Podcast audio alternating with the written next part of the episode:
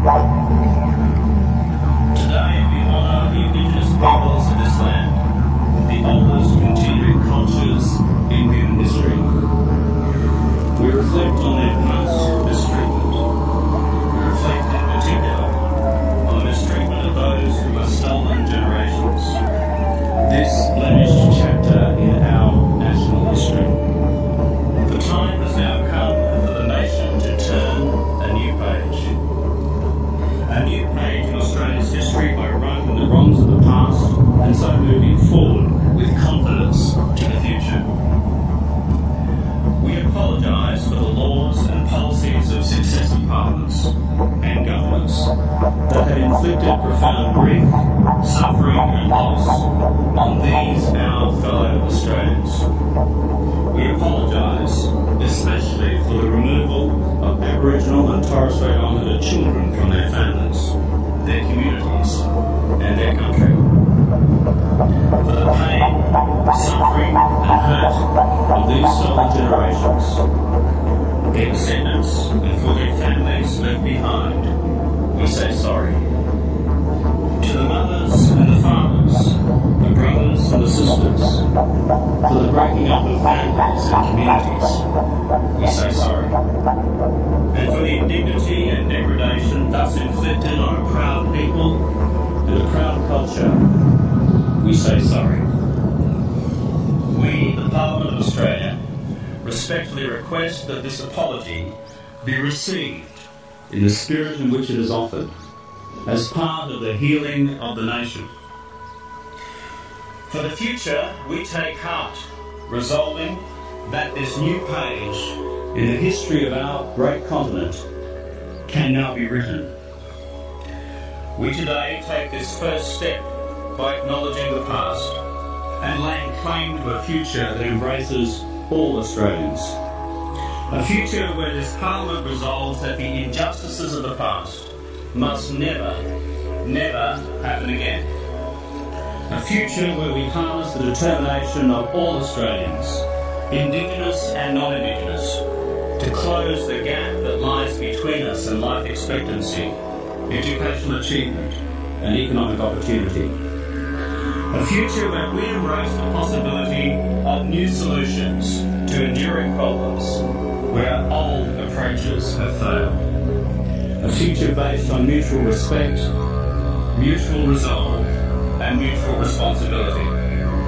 A future where all Australians, whatever their origins, are truly equal partners with equal opportunities and with an equal stake in shaping the next chapter in the history of this great country, Australia.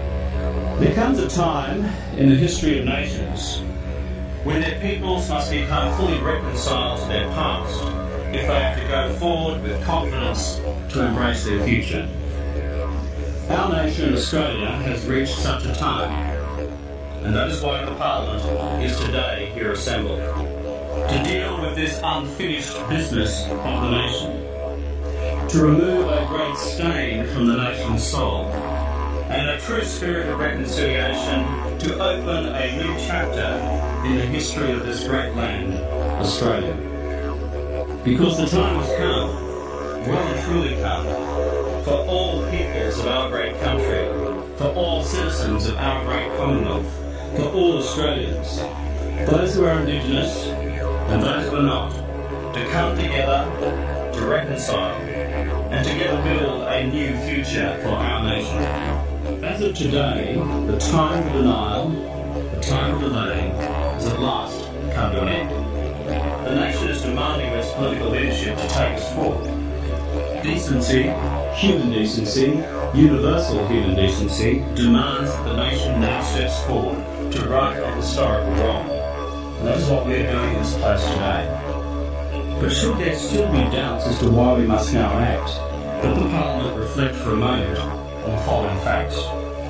That between 1910 and 1970, between 10 and 30 percent of Indigenous children were forcibly taken from their mothers and fathers.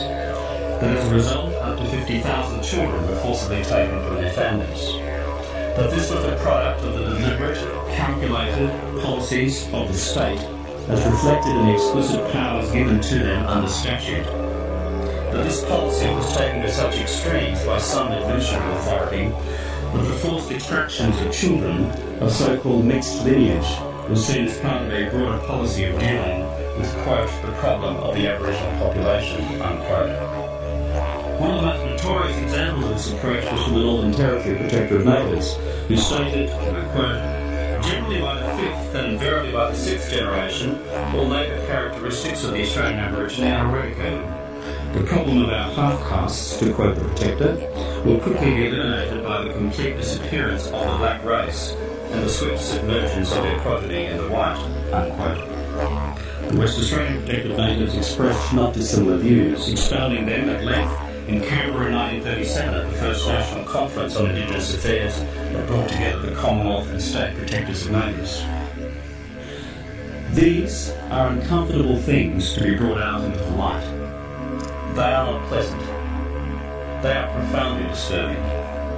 But we must acknowledge these facts if we are to deal once and for all with the argument that the policy of generic forced separation was somehow well motivated, justified by its historical context, and as a result, unworthy of any apology today.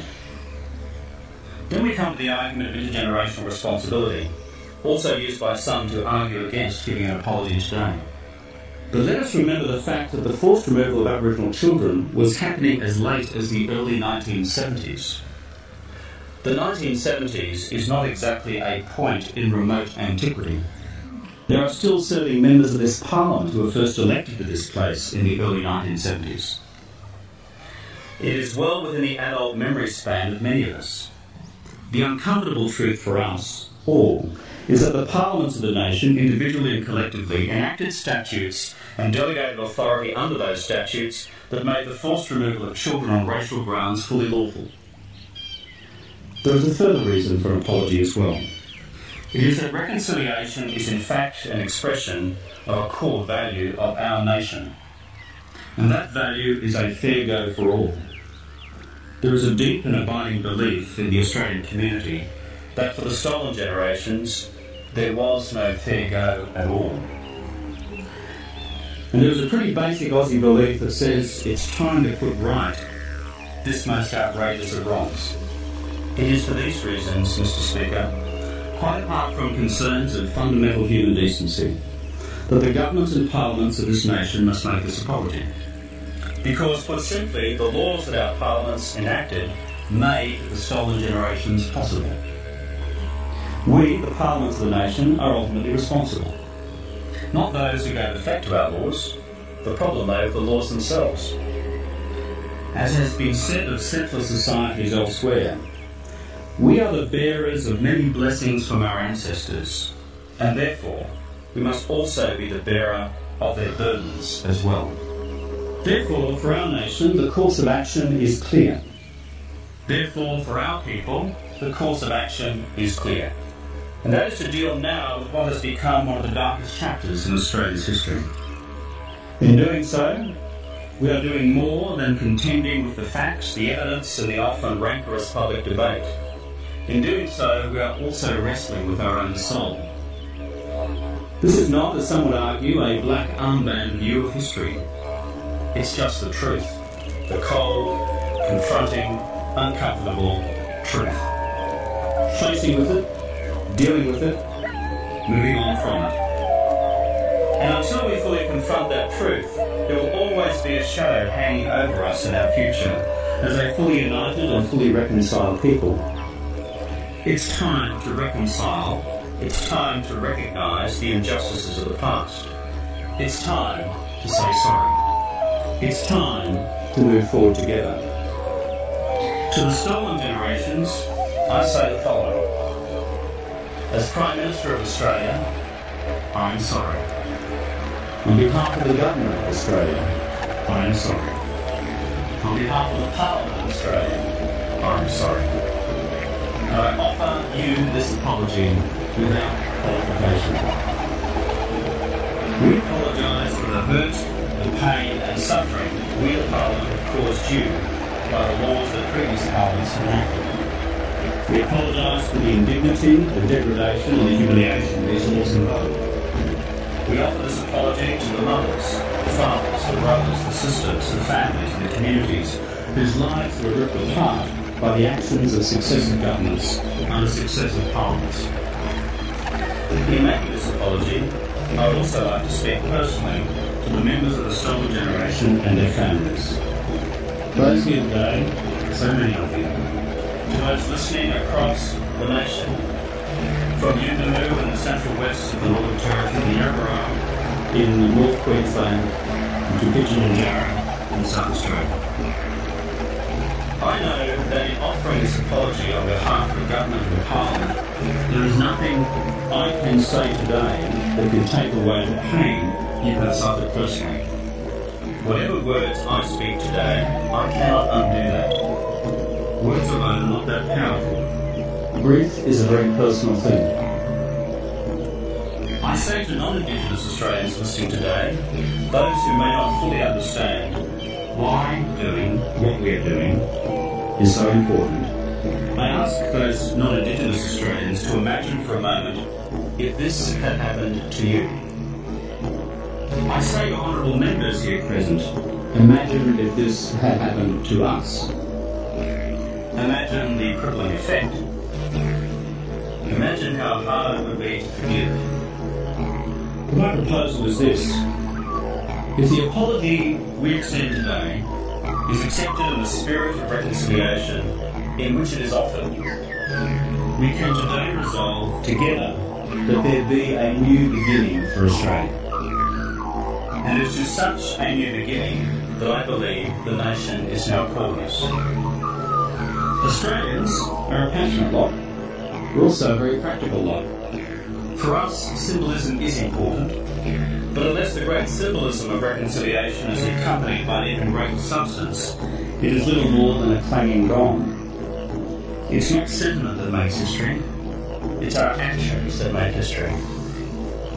Today's apology, however inadequate, is aimed at righting past wrongs. It is also aimed at building a bridge between Indigenous and non-Indigenous Australians. A bridge based on a real respect rather than a thinly veiled contempt. Our challenge for the future is now to cross that bridge, and so doing, embrace a new partnership between Indigenous and non-Indigenous Australians. Embracing as part of that partnership, expanded link up and other critical services to help the stolen generations to trace their families, if at all possible, and provide dignity to their lives.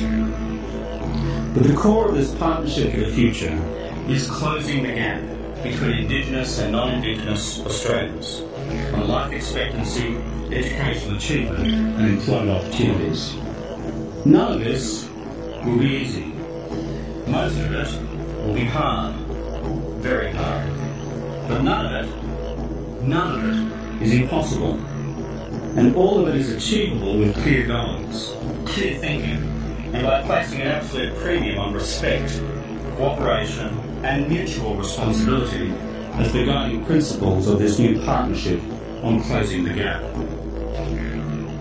The mood of the nation is for reconciliation now between Indigenous and non-Indigenous Australians. The mood of the nation on Indigenous policy and politics is now very simple. The nation is calling on us, the politicians, to move beyond our infantile bickering, our point scoring, and our mindlessly partisan politics and elevate this one, at least this one core area of national responsibility to a rare position beyond the partisan divide. Surely this is the spirit, the unfulfilled spirit, of the 1967 referendum. Surely, at least from this day forward, we should give it a go. Today, the Parliament has come together to right a great wrong. We have come together to deal with the past so that we might fully embrace the future. And we have had sufficient audacity of faith to advance a pathway to that future with arms extended rather than with fists still clenched. So let us seize the day. Let it not become a moment of mere sentimental reflection. Let us take it with both hands and allow this day, this day of national reconciliation, to become one of those rare moments in which we might just be able to transform the way in which the nation thinks about itself, whereby the injustice administered to these stolen generations, in the name of these our parliaments, causes all of us to reappraise at the deepest level of our beliefs the real possibility of reconciliation at large. Reconciliation across all Indigenous Australia. Reconciliation across the entire history of the often bloody encounter between those who emerged from the dreamtime a thousand generations ago and those who, like me, came across the seas of yesterday. A reconciliation which opens up whole new possibilities for the future for the nation to bring the first two centuries of our settled history to a close as we begin a new chapter in which we embrace with pride, admiration, and awe these great and ancient cultures we are blessed, truly blessed to have among. Cultures that provide uninterrupted human thread linking our Australian continent to the most ancient prehistory of our planet. And growing this new respect to see our Indigenous brothers and sisters with fresh eyes, with new eyes, and with our minds wide open as to how we might tackle together the great practical challenges that Indigenous Australia faces in the future. So let us turn this page together. Indigenous and non-Indigenous Australians, government and opposition, Commonwealth and state, and write this new chapter in our nation's story together. First Australians, first fleeters, and those who first took the oath of allegiance just a few weeks ago. Let's grasp this opportunity to craft a new future for this great land, Australia. Mr. Speaker, I commend the motion to the House.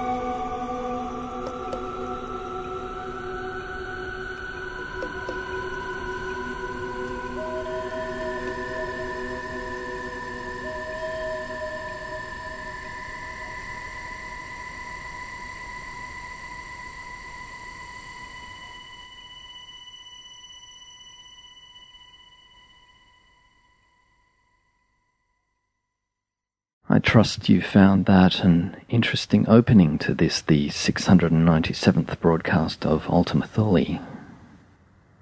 The track you just heard was Spirit Dreams, Dewey, from the album Spirit Dreams by Ash Dargan, out on Indigenous Australia record label. Before that, we heard music from Adam Plack, Charlie McMahon, Amaria Dreamseed, and of course, the feature of tonight's program and creating and catalysing the theme, most Australians should recognise the spoken word that underlaid most of those tracks. But if you are listening to this overseas or just happen to have missed the events of February, that was from the historic apology to Australia's Indigenous people presented in Parliament by Prime Minister Kevin Rudd. So tonight's program is dedicated to the process of reconciliation and honouring Australia's Indigenous people. Ultima Thule is a weekly broadcast of ambient and atmospheric music that runs for 90 minutes. You can catch it on the Fine Music Network in Sydney 2MBS FM 102.5, Adelaide's 5 MBS FM 99.9, and Canberra's Artsound FM 92.7. If you like what you're hearing live, you'd like to have a listen to an archive of our previous shows, you can go to our website, which is ultimathule.info. That's U L T I M A T H U L E dot info. You can also find playlists and leave comments. Ultima Thule has just launched a blog space. You can go to http colon forward slash forward slash ultimathuleambient.wordpress.com. There you can find information about new releases, reviews, interviews, information about events and gigs coming up, and videos. While having a look at the ultimathule.info website, you'll notice that we have our own CD with tracks exclusively produced for Ultima Thule by some of the finest ambient and atmospheric musicians on the planet. The CD is called Chasing the Dawn, It's available for purchase via the website. Continuing on now with our Indigenous Australian theme, we're going to hear an opening track by Charlie McMahon from his album Chilla Chilla. This track is called Buffalo. You're here with your host, Mark Kundalini. Enjoy.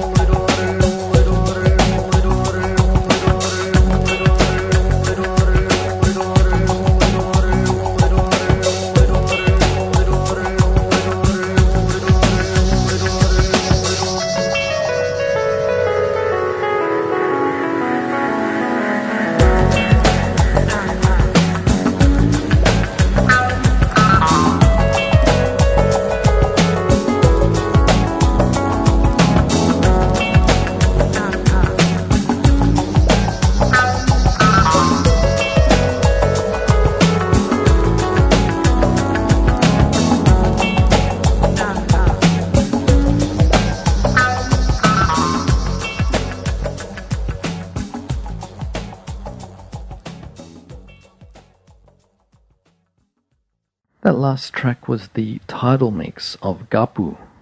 The previous track was the original traditional version of that song, both by Yothu Yindi. Before that, we heard Curlew by Gondwana, and then opening this middle segment was a track by Charlie McMahon called Buffalo, followed by Shadows, again by Charlie McMahon from the album Chilla Chilla.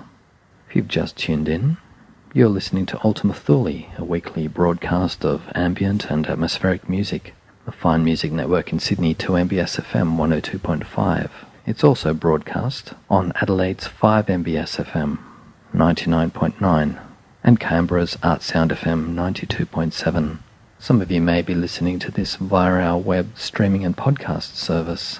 You can go to ultimathule.info for a back catalogue, an archive of previous shows, playlists, and you can also leave comments there. While you're at it, you might like to check out our blog space, which is http colon forward slash forward slash ultimathuleambient.wordpress.com. Now into the final segment this one features some of the, it's a bit of a collage actually, features some of my favourite ambient and trip hop artists from the early 90s. We're going to be opening with a track called Come Together by Primal Scream, followed by Hymn of the Big Wheel by Massive Attack from their classic Blue Lines album. Then we're going to be hearing from Bob Holroyd, tribal trance, and finishing up with a collaboration between Riley Lee on shakuhachi and Matthew Doyle on didgeridoo. You're here with your host, Mark Kundalini. In four weeks' time, I'll be back, but next week, George Cruikshank will be in the studio to present the 698th broadcast of Ultima Thule. Until then, kick back, relax, and enjoy.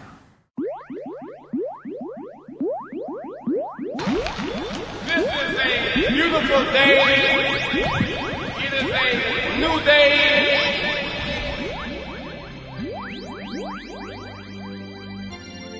We are together.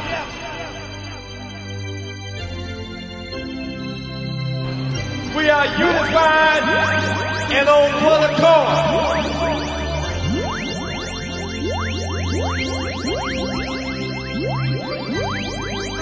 Because together we got power.